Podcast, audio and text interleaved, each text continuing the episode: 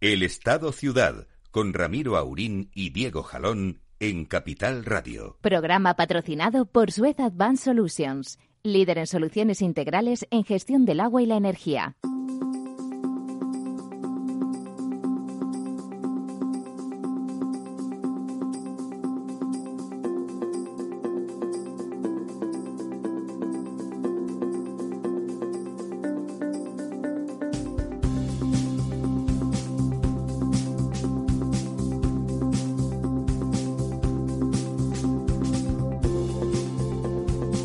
Muy buenos días, amigas y amigos. Aquí estamos de nuevo. Otro miércoles más en este país convulso. Este país nuestro todavía. Todavía nuestro. Vamos a ver lo que dura. Con esa pequeña alegría de que ayer ganamos 6 a 0 a los alemanes. Lo cual, bueno, pues la verdad es que dura lo que dura, dura. O sea, poca cosa. Pero pero en estos momentos cualquier tontería significa una pequeña alegría, ¿verdad, don Diego? Pues sí, hombre, efectivamente. Más fue un partido entretenido. Sí, y además un resultado histórico. Creo que Alemania no perdía no perdía 6 eh, a 0 desde el año 31 o algo así, cuando... Desde el año 30 y más, un poco más allá, con Austria, en un amistoso. Decía uno que mucho cuidado que al cabo de seis meses se invadieron. se anexionó Austria, ¿no? Se anexionó Austria, pues fue, fue contra Austria la última vez. Bueno, además fue un partido de esos que recordaba la selección del tiquitaca. Es verdad que los alemanes, pobrecitos, estuvieron poco intensos, pero bueno, hay que ganar. Yo decía eso y mi hijo me reñía, eres un derrotista. Digo, no, no, si estoy contento, pero, los, los, otros no han estado. Don Lorenzo, ¿qué tal? Muy buenos días. Yo tengo las sospechas, ahora que habláis de Polonia, eh, de que no sé si a lo mejor nos dejaron eh, ganar con esa diferencia para compensar lo de que Polonia y Hungría nos están cortando el fondo de rescate. Bueno, bueno, sí, sí. Eso ahí vamos a tener un problema muy serio. Sí, sí, Polonia y Hungría están en la línea de Podemos, de que ellos tienen derecho a hacer lo que les dé la gana, pero lo hacen por el pueblo también. Aquí Como todo el esos fondos, pues bueno, muchos de los proyectos que, que hemos comentado aquí de infraestructura se pueden quedar pueden quedar en el aire, ¿no? Bueno, de infraestructura no hemos comentado tantos porque, no hay tantos en los presupuestos, pero, bueno. hemos comentado el incremento de los presupuestos que, que, se indicaban en los presupuestos de cada año De hecho, ya hay ministros que dicen que si al final no llegan de momento los fondos, habrá que cambiar el presupuesto, claro, porque el presupuesto es necesariamente eh, expansivo, ¿no? O sea, tenía que ser expansivo sí o sí, o sea, eso tampoco queda duda. Otra cosa es que cómo, en qué dirección fuera la expansión, ¿no? Sí pero bueno, no parece. La situación se complica. Por un lado, los sanitarios, las vacunas prometen ser fantásticas, eso sí, dentro de algunos meses. Y, pero la situación política en Europa, bueno, pues nada, la cabra tira al monte y polacos y húngaros pues eh, tienen una deriva no precisamente democrática. De todas formas, el Task ya ha salido a decir que hay cosas que son innegociables Está, está bien la cara que pone, ¿no? Pone cara de decir, pero esto es de que van, ¿no? Esto no, no, es, eh, negociable. Si quiere usted estar en la Unión Europea, hay unas condiciones. Estas son... Y para España es importante porque con, con los socios que hay en el gobierno es importante que Europa marque líneas rojas y, y diga que este es un continente o un club de mercado social liberal, eh, de democracia liberal, donde los medios deben de ser independientes y donde se tiene que respetar al ciudadano en sus derechos individuales, ¿no? y, hoy por hoy eh, España necesita de esa tutela, ¿no? España mm. necesita de esa tutela porque hay sin duda en el PSOE vimos hemos visto estos días unas reacciones que, son gratificantes, ¿no? Son agradables. Eh, salió Ibarra que cuando, como está apartado de la gestión directa, esa parte más nerviosa, compulsiva, pasional que tenía, la dejó al lado y hizo unas declaraciones en el programa de la Griso realmente casi diría que brillantes, no porque estuviera de acuerdo, que, que además sí, sino porque las argumentó muy, muy bien, le fueron preguntando por cada uno de los temas. Por supuesto, ya sabemos lo que piensa él del independentismo. Él dijo que los socialistas eh, del PSOE habían sido siempre anticomunistas, seguramente no todos, pero, pero sí, una parte. Y luego le preguntaron por Podemos y dijo, bueno, Podemos empezó hace apenas unos pocos años como marxistas, leninistas, estalinistas, eh, y ahora, pues algunos de sus algunos de sus responsables o los más importantes entre ellos mm, se viven y se comportan de forma que no es ni socialdemócrata, ¿no? En el sentido de que se habían ido al otro lado.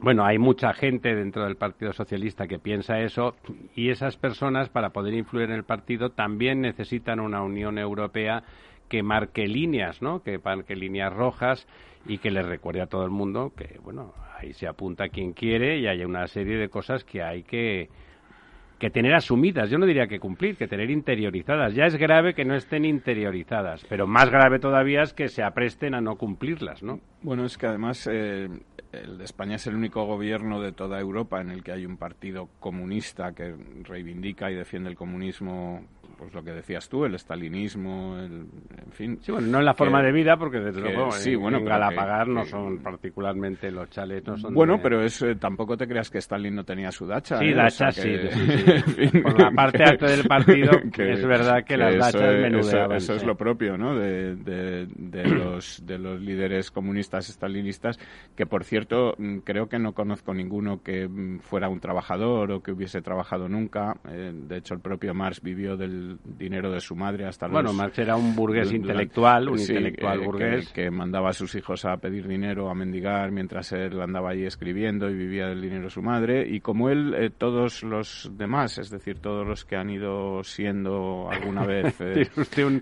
una visión un poco negativa del mm, tema. sí no soy partidario como, decía el papa del pecado como decía el cura. Sí no efectivamente pero vamos que es que es así. Es decir no ha habido yo creo en la historia ningún líder comunista que haya sido sido eh, comunista en ese sentido en el que, habla don Rodríguez Ibarro o hablas tú de, de, una persona pues humilde que vive de su trabajo con mucha coherencia bueno aquí hubo ¿eh? aquí hubo porque eh, me acuerdo de Gerardo, ¿cómo se llama? Martínez, el, el, que fue líder de...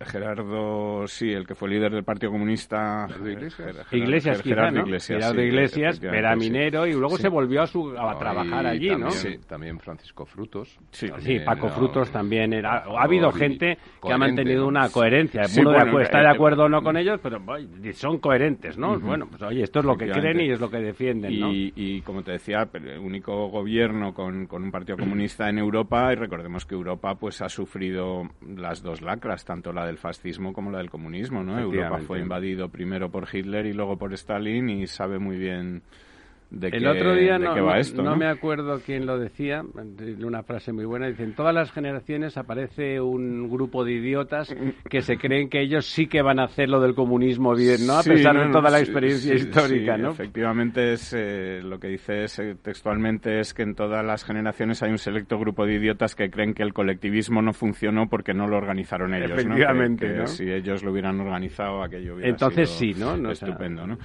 Bueno, en esto, en esto estamos y, aquí, vamos, eh, has comentado, bueno, pues el, acuerdo, el posible acuerdo de, de Bildu con el gobierno de los presupuestos.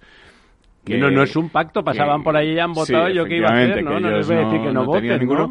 Y en lo que se refiere a nuestro... Ya nos ha votado. ¿eh? A nuestro ¿Eh? negociado, eh, ya hemos visto ayer mismo como una parte del gobierno, es decir, Podemos, presentaba junto con Bildu y con Esquerra Republicana lo mejor de cada casa. Una enmienda a los propios presupuestos de Podemos, es decir, que, esos presupuestos que Podemos ha, los, del PSOE, que Podemos ha acordado con el PSOE o que ha, y ahora ha, presentado, yo no sé si usted recuerda la imagen de don Pablo Iglesias presentando los presupuestos con Pedro Sánchez como si fueran dos azafatas del precio justo enseñando ahí el producto en una Uno bien vestido y el otro con la, pues la ropa de su hermano mayor, pero bueno. Sí, eh, eh, por, ser generoso, ¿no? de su hermano mayor, efectivamente. Y, bueno, esos presupuestos que tan contentos presentaban juntos, pues ahora ya Podemos está presentando una enmienda, eh, como le decía, con Bildu y con, y con Esquerra. Que por supuesto, como los han apoyado, tendrán que aprobarla en el gobierno, para, otro remedio. para, bueno, prohibir, digamos, todas las lanzamientos y todos los desahucios hasta el año 2023 eh, y para prohibir también eh, todas las eh, cortes de suministros durante ese mismo tiempo, es decir, con, el argumento de que si estamos obligando a alguien a estar en casa, pues no le podemos cortar el agua no le podemos dejar sin sin suministros, ¿no?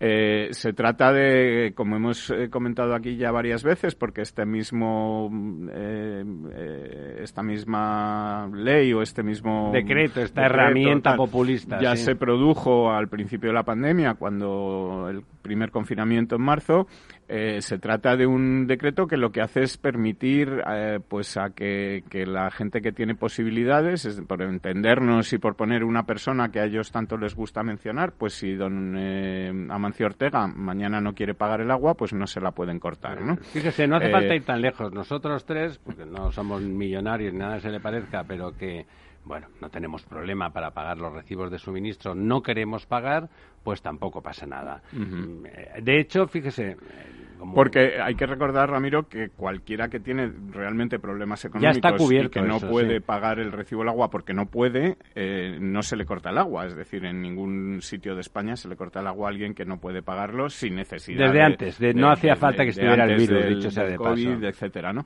Entonces, esto lo que viene a ser es un poner en riesgo unos servicios que son públicos necesarios, imprescindibles, ¿no? Como es el agua, la electricidad, el gas, etcétera porque si, como usted dice, nosotros, nosotros o la mitad de los españoles deciden mañana que van a dejar de pagarlo, puesto que no les van a cortar y no a nadie les obliga a hacerlo, pues los servicios no podrán prestarse, es decir, eh, no podrá directamente eh, llegar el agua a los grifos de los que no tienen dinero para pagarlo. Eh, además esto es lo que significa es el, el tiro gordo, el trazo grueso, la falta de expertise proteja usted a los vulnerables en todos los ámbitos. Los desahucios.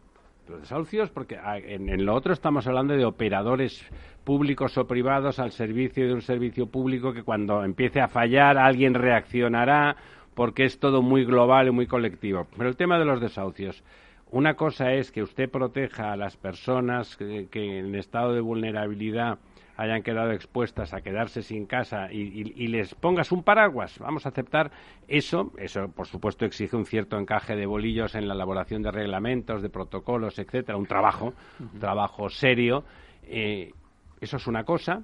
Afectaría a un porcentaje de la población no muy grande, pero afectaría a un cierto porcentaje y ese paraguas estaría muy bien que esos, esas personas no puedan, si no pueden pagar, no estén sometidas a desahucio. Correcto un registro de vulnerabilidad a ese, respecto. Ahora resulta que si esto se aprueba, durante dos años los señores que tienen, no, no los fondos de inversión buitres, que hay cuatro, hay cinco, tienen miles de viviendas, pero hay millones en España, no hay miles, hay millones, pues resulta que quien quiera dejará de pagar y durante dos o tres años podrá vivir en la casa de una señora que complementa su pensión de 480 euros con los 750 que cobra del alquiler de esa casa y no lo va a cobrar durante tres años. Y estas medidas, además de Da igual si es vulnerable o no esa Estas medidas, en vez de ir en el camino de resolver el problema de la ocupación que se está manifestando. evidentemente lo, potencia. Lo incrementa y lo favorece, ¿no? Es decir, el no tener que pagar suministros, el no tener que pagar alquileres, pues ya se convierte uno, de hecho, en un ocupante. Ese, ese, esa voluntad de protección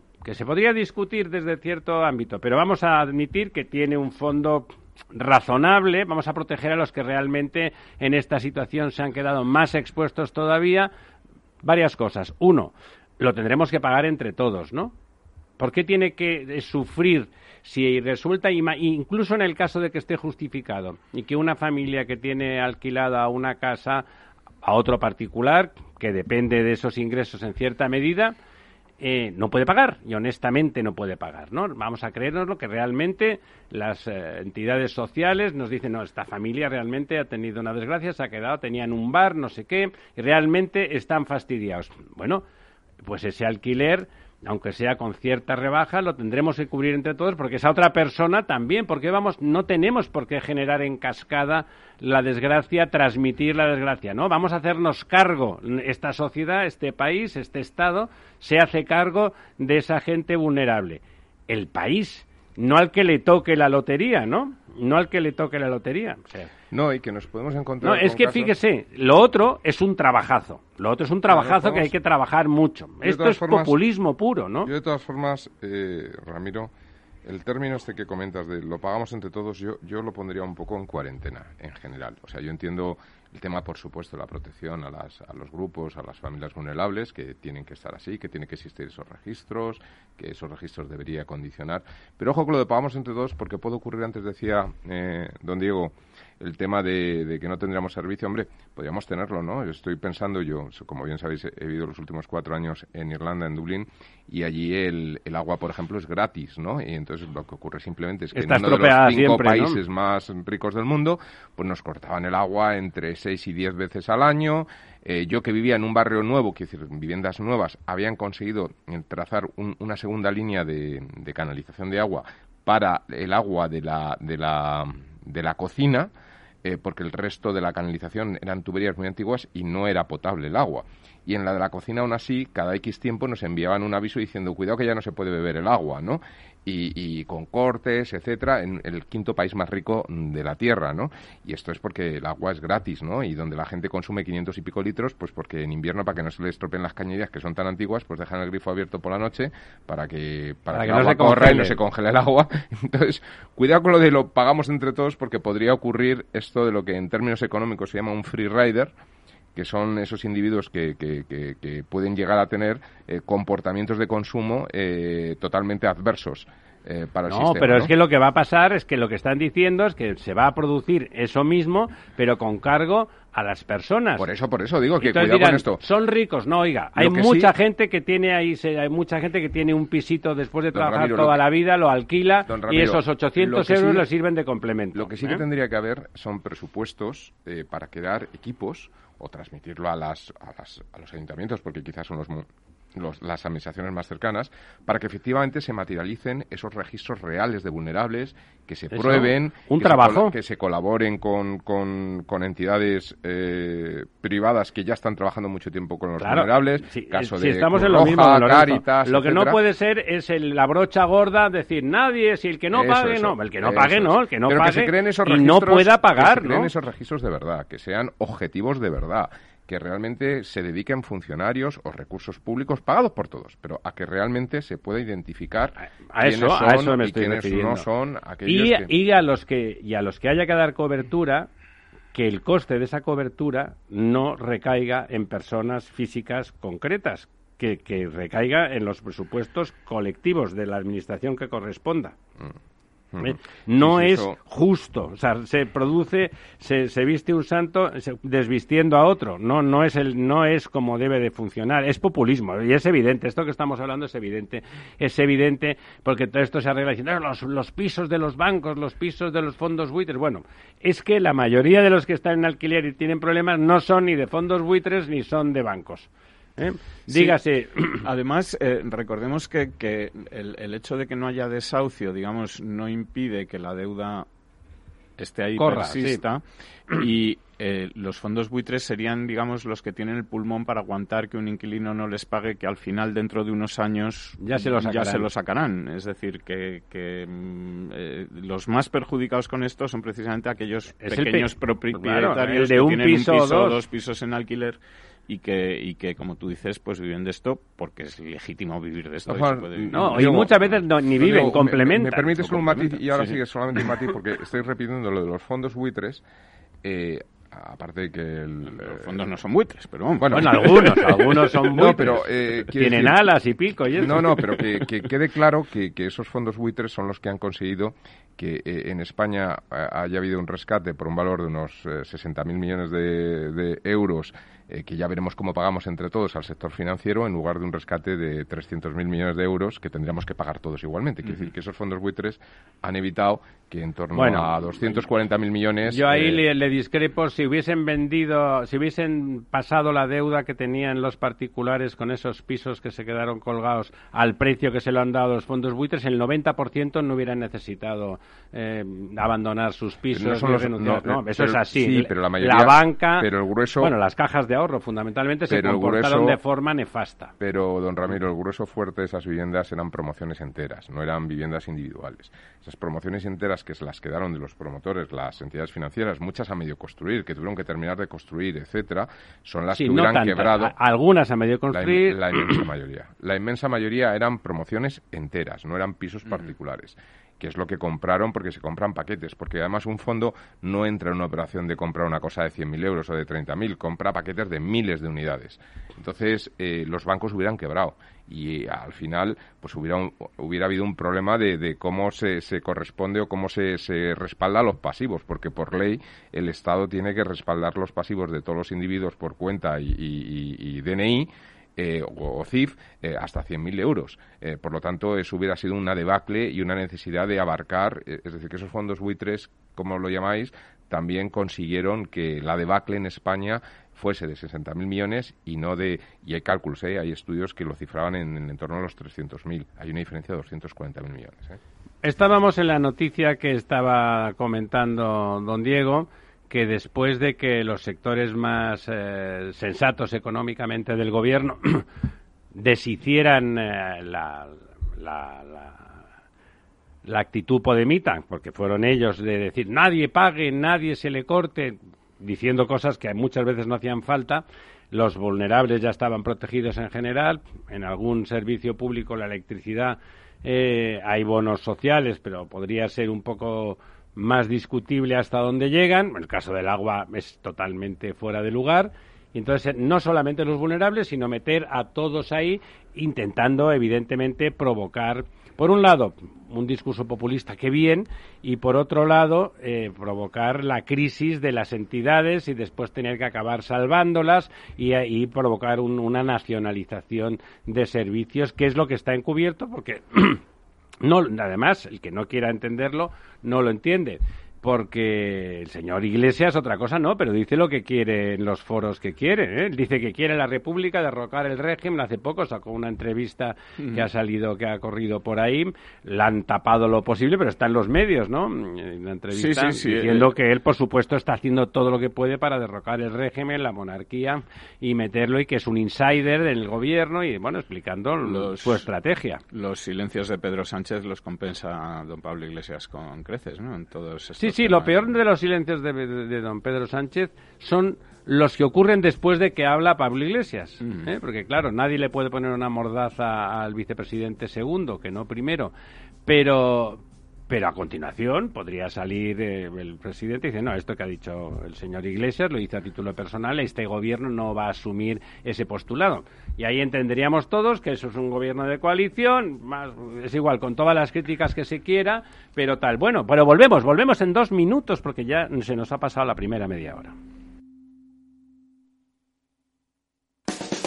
Llega el Black Friday y a Menamóvil. Durante todo el mes de noviembre podrás encontrar muebles de salón, dormitorios y sofás de gran calidad con descuentos de hasta el 70%. No dejes pasar la oportunidad. Entra en www.menamóvil.es o visítanos en calle Móstoles 99, Fuenlabrada.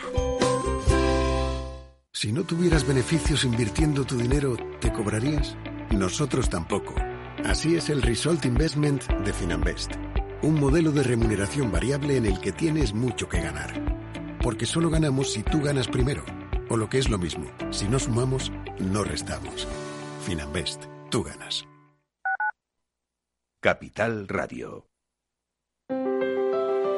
Si te gusta la cocina gallega de siempre, en el Mesón Gallego 1 y el Mesón Gallego 2 encontrarás los mejores pescados y mariscos de las costas junto a recetas de la Galicia interior, además de las carnes de Sanabria y los mejores embutidos de Zamora y nuestra terraza. Te esperamos en la calle Muller 35, teléfono 91 579 3623 y en la Plaza de la Remonta 13, teléfono 91 579 0769. Una recomendación del programa gastronómico Mesa y Descanso. Gráficas Naciones. Más de 50 años de experiencia en el sector de las artes gráficas. Apostamos por la última tecnología tanto en impresión offset como en digital y gran formato. Realizamos todo tipo de impresión. Tarjetas de visita, folletos, libros, vinilos, decoración y montaje de stands. Más información en el 91 629 2145 o en gráficasnaciones.es.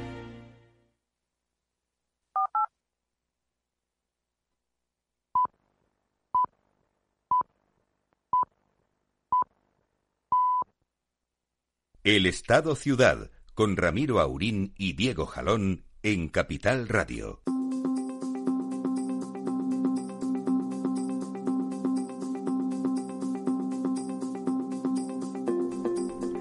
Bueno, pues aquí estamos de vuelta, es verdad, ya nos olvidamos de los desastres permanentes, a los, sustos, las, las, cosas impropias que se, que se plantean, porque me imagino, don Diego, que esa enmienda eh, estará ya medio pactada y que saldrá adelante porque son los tres pajaritos que lo han presentado, apoyaron sin que quisiera el gobierno prácticamente, vamos, no querían, el señor Sánchez no quería, pero estaban ahí y, por lo tanto me imagino que apoyarán esa enmienda, pues un brindis al sol que distorsiona el mercado y los servicios entre públicos. Entre estos tres partidos no tienen votos para sacarla adelante. No, se tendrá el PSOE que apoyarla. y del resto de los socios.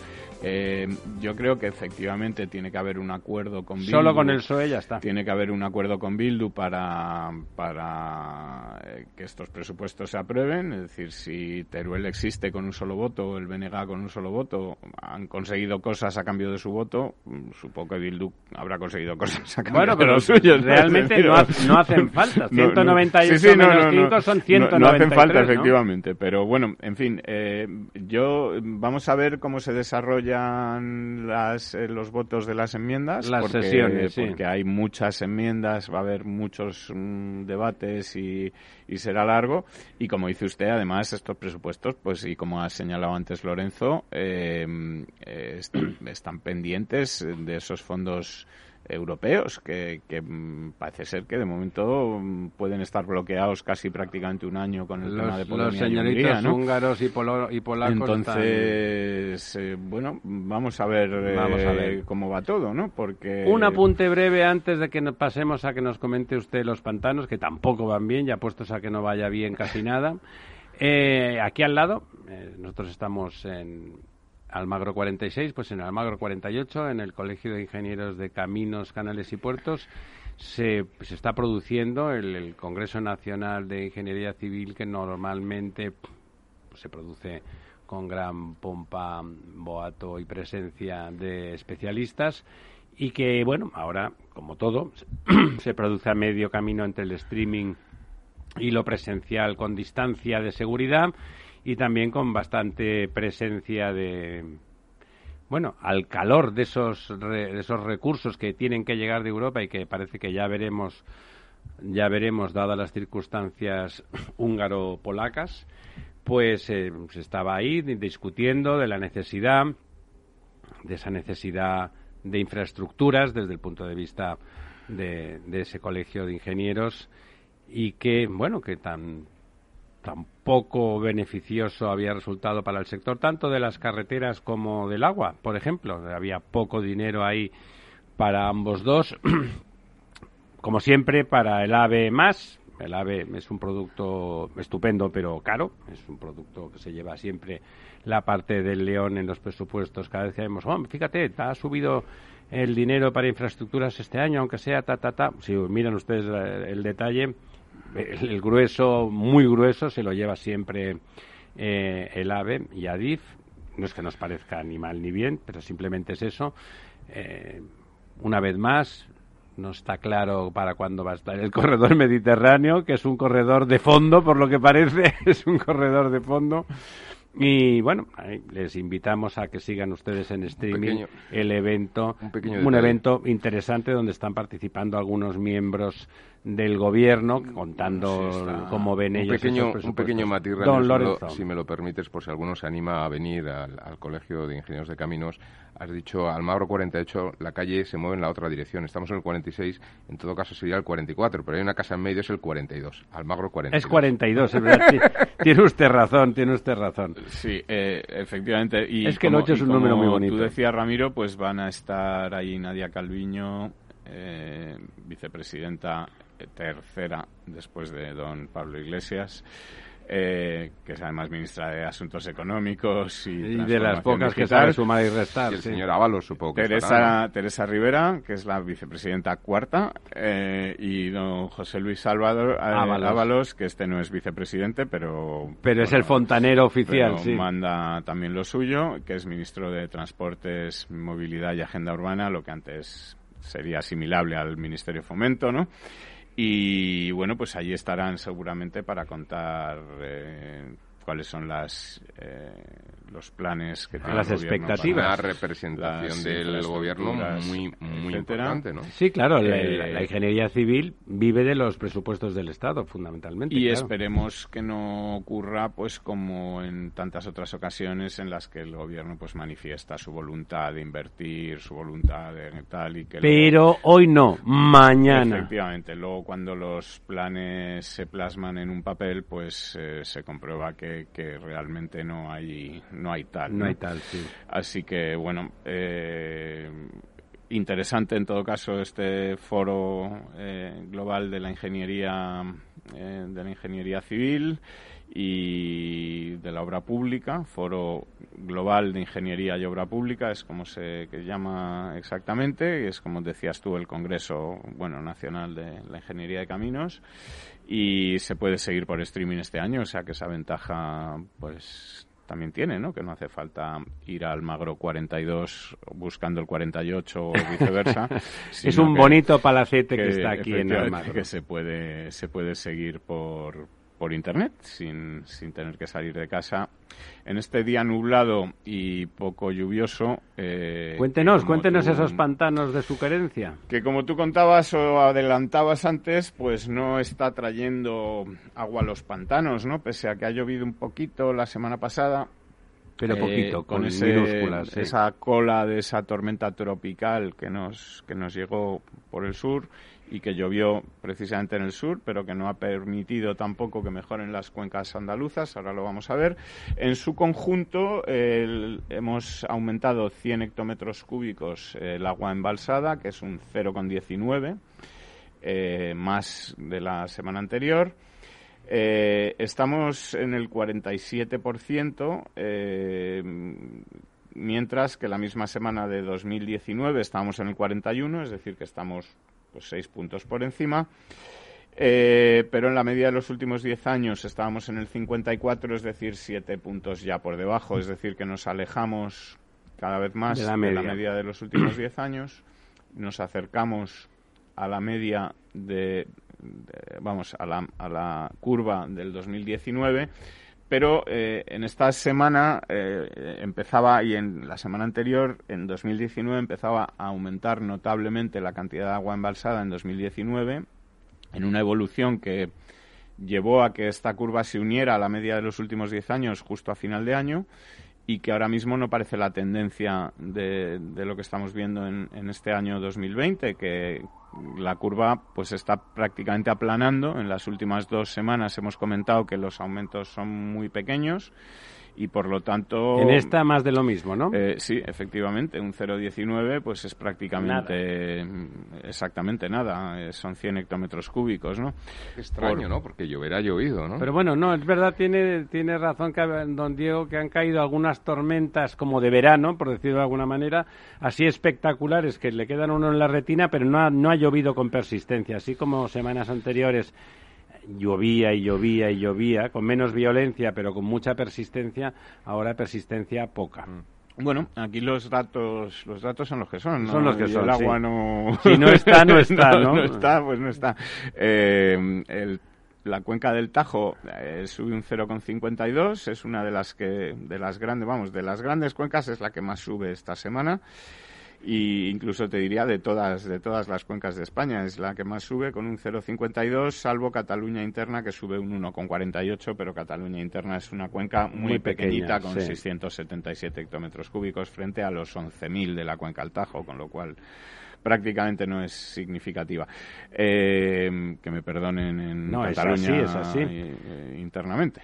Eh, la cuenca del Guadiana y del Guadalquivir, que son las que este año, como hemos comentado ya bastante, Los farolillos. eh, están muy mal. Eh, la cuenca del Guadalquivir ya pasa a ser el farolillo rojo, pasa a estar por debajo de la cuenca del Guadiana.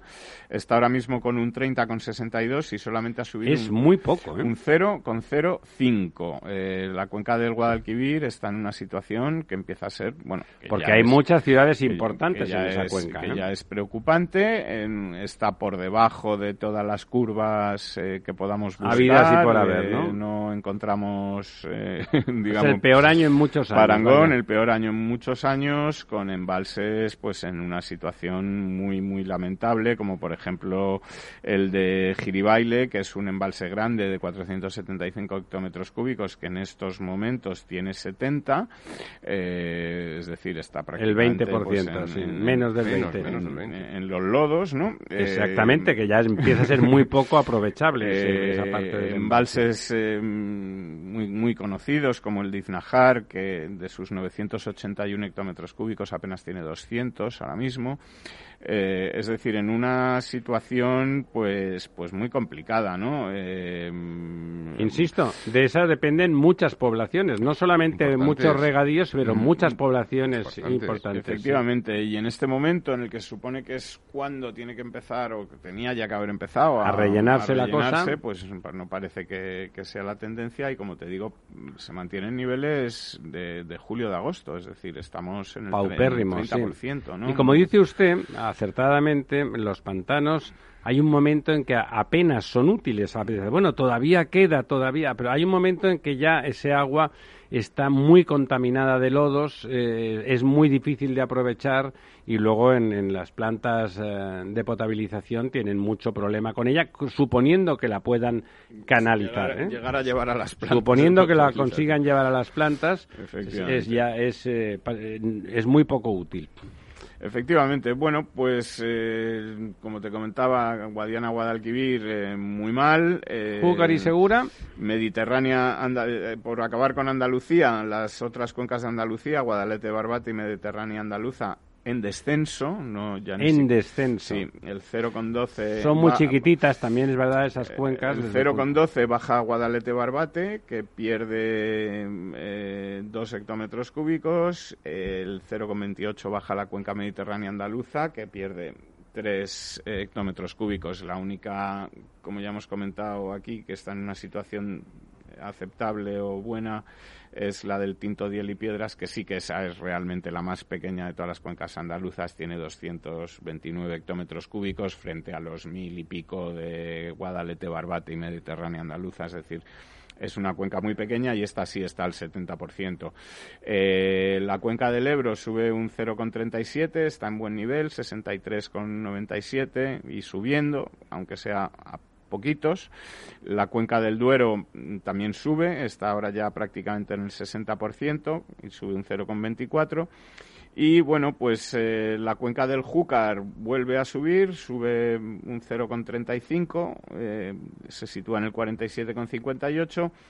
Y la del Segura, pues eh, toma la senda de las cuencas andaluzas y baja también un 0 eh, con 26% para situarse en el 34,74%. Ya empieza ya empieza a estar a ir a su natural, ¿no? Exactamente, a su, a su estado natural de, Que es de, bueno, de sí. situación de estrés, pero la cuenca del Segura con un 34% todavía sabemos porque hemos visto que es así, que se maneja con esos niveles, incluso que se maneja con niveles del veintitantos por ciento. Tienen expertise en el estrés, a pesar de, lo que les cae habitualmente. Eh, es, es una cuenca, bueno, pues eh, como tú dices, que, que se maneja habitualmente en esos niveles, no así la cuenca del Guadalquivir, que es, digamos, un poco la que ahora mismo, bueno, pues, Piénsese que en la cuenca del eh, Segura se recicla de una forma o de otra el 95% del, del agua.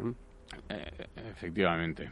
Pues nada, y por cerrar eh, la sección de, de, aguas y embalses, pues el embalse de San Juan, que esta semana se queda en tablas, se queda igual que estaba, con un porcentaje, bueno, todavía bajo, eh, porque tiene 49, 50 hectómetros cúbicos de un total de 138, es decir, que está 40 en un nivel pues bajo pero esperemos por eh, la felicidad de don Lorenzo pues que vaya que vaya aumentando en las próximas semanas pues bueno vamos a pasar vamos a hacer un repaso a las noticias en general porque si no la política aunque sea de nuestro negociado nos sorbe el seso y tampoco parece que esto tenga remedio porque el señor Iglesias se preocupa de a cada paso que desde economía intentan remediar eh, él por detrás va y reorganiza porque nos consta que el decreto, ese decreto que usted comentaba antes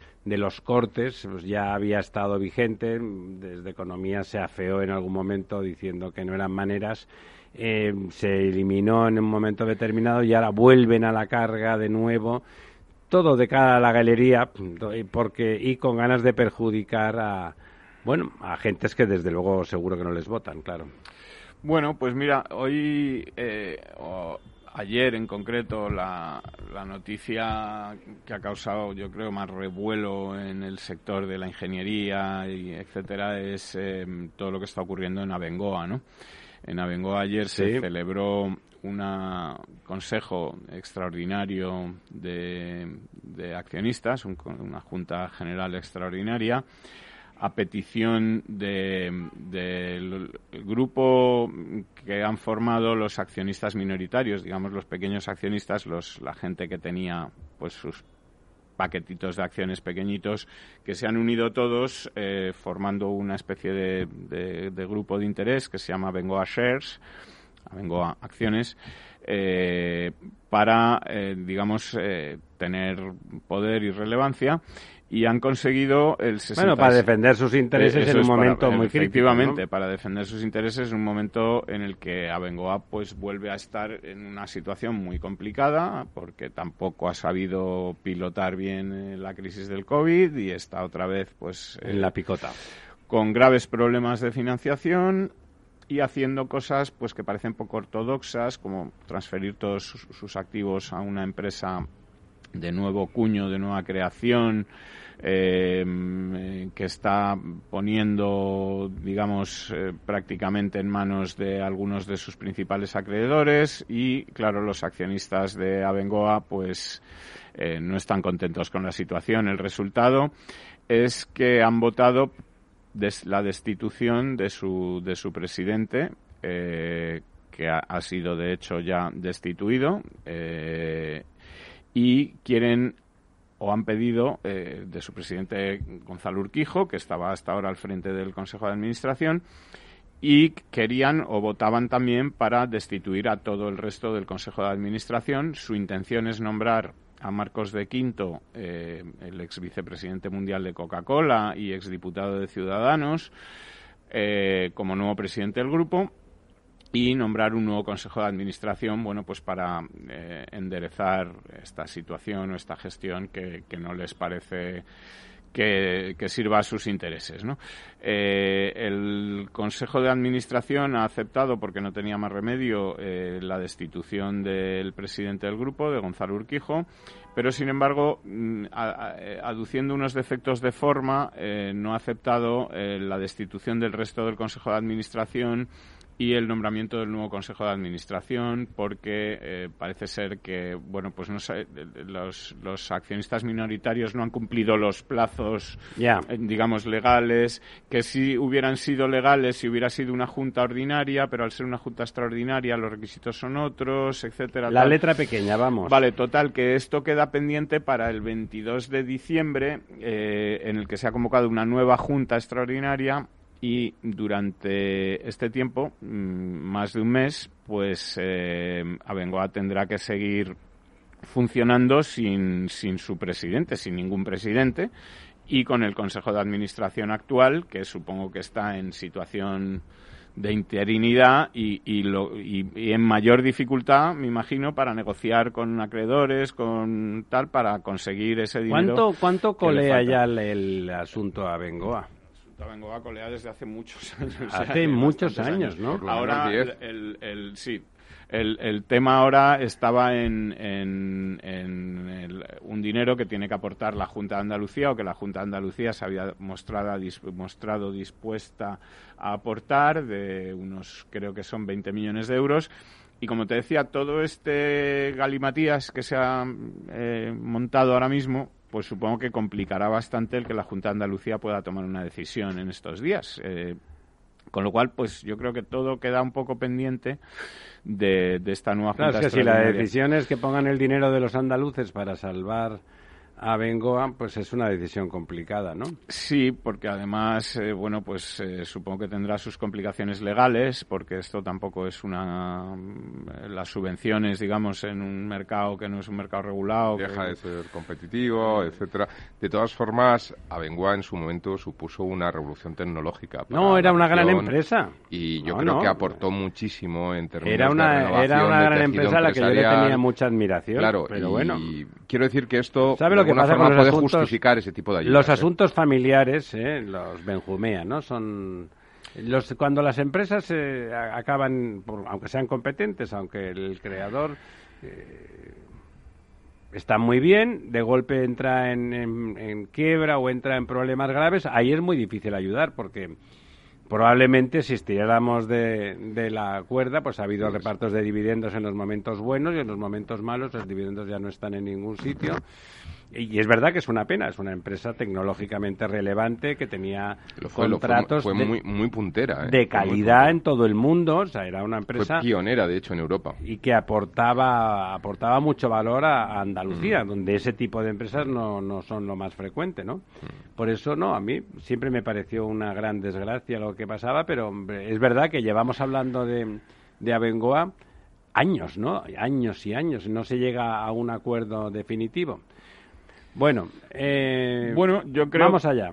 Que mm, Vale, eh, iba a comentar eh, también que nos había llamado bastante la atención eh, un reportaje que ha publicado esta semana don, don Lorenzo Dávila sobre cómo ha sido la historia de la gestión del agua en, en una gran capital europea, en Bucarest, en la capital de, de Rumanía, en donde, bueno, pues la empresa privada, la colaboración público-privada ha tenido que venir precisamente al rescate, al rescate ¿no? del desastre que había allí. Pues, pues que nos lo cuente don Lorenzo, ¿no? ¿Cómo, era eso? Bueno, es un, es un digamos que es un, eh, se, está convirtiendo ya en un clásico, ¿no? Es decir, eh, es una gestión pública de, de los servicios de agua pues fallida, pues porque al final, eh, bueno, pues se siguen otro tipo de criterios más allá de los criterios propiamente de eficiencia económica, etcétera, y llega un punto en que se hace insostenible, insostenible por, por los continuos cortes en, la, en los servicios,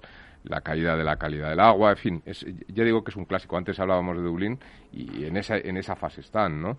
Y bueno, pues efectivamente, pues ha tenido que venir una solución externa, que es lo que suele ocurrir, con un equipo de profesionales, porque se mantuvo la plantilla, se mantuvo la gente, pero simplemente cambia la gestión, ¿no? que aporta un valor añadido y eso supone pues que los servicios empiezan a funcionar y a unos precios razonables. ¿no? Al final es, es una cuestión de me da rabia decirlo en inglés, pero no hay una traducción aquí o la traducción es, el know-how, ¿no? El, saber hacer, el saber cómo, sí. El saber cómo, ¿no? Pues esto tiene mucha mucha importancia, ¿no? Y bueno, oye, es, como ponerlo en valor y... montar un un restaurante. Calidad de no es tan gestión. fácil. Oiga, si usted no sabe Claro. montar restaurantes, ni es cocinero Eh, ni nada, no, es, eh, no es tan fácil. Efectivamente, hay una cosa que es el conocimiento. Eh, por eso se crean hace más de, de 800 años las universidades, para tratar de aglutinar este. Sí, es lo que tienen los este colegios, que te conocimiento, enseñan efectivamente, cosas, ¿no? Y es ese así, conocimiento, ¿no? pues de alguna forma, eh, se, se, se concentra en una serie de personas que montan equipos, suma ese conocimiento y aparece una calidad de gestión. Es un clásico. Y además de ese conocimiento, yo creo que también es importante la capacidad de invertir, ¿no? Es la, la Ah, claro, el de- músculo de- de- de financiero. Bueno, pero fíjate, en el momento el- oportuno. Eso No, pero fíjate, yo mm, quitaría valor al tema de invertir en el, en el siguiente sentido. Dinero, aunque parezca mentira, hay muchísimo para invertir. Es una cuestión de dar la rentabilidad que pide el mercado. Lo importante es la gente que es capaz de estructurar un proyecto No, y que ese dinero se, se haga, se utilice de forma... Claro, o sea, quiero decir que esos Adecuada. gestores no son los que vienen con el dinero de su bolsillo, simplemente tienen la credibilidad por, por el track record de su Sí, porque saben que lo van a hacer bien, ¿no? que pueden acudir a fondos de inversión internacionales que acuden allí donde acompañan a estas personas o a estos grupos, a estas empresas que realmente pues tienen Son la capaces de demostración hacer, de, sí. ese, de ese conocimiento y de saber hacer Antes de que se vaya, don Lorenzo, que tiene un poco de prisa, su amigo Antonio Miguel Carmona ha Sí. puesto en marcha una, una iniciativa a la que ya ha sumado más de 150.000 firmas para, bueno, pues para defender el uso del castellano como lengua vehicular en España, ¿no? Parece una cosa un poco cómica, No, es un- pero es ha un- resultado necesario, ¿no? Es, eh, es un culo inquieto que se diría, ¿no? Y sí, es, efectivamente- es de un partido que ha firmado eso. Ya, ya, Él es del con lo cual le aporta, le aporta más valor. De todas formas, yo que conozco, y en el pasado tuve una relación muy estrecha con, con Antonio Miguel Carmona, eh, yo te corregiría en cuanto dices la defensa del castellano, yo diría la defensa del español. Bueno, eh, ¿sabe lo que pasa? Que el catalán, el gallego también son lenguas españolas. Sí, claro, pero yo creo que, y además esto es A una ellos cosa... les da rabia decirlos, pero son Sí, pero eh, yo creo que cuando uno viaja eh, por Sí, es el español, es el por español.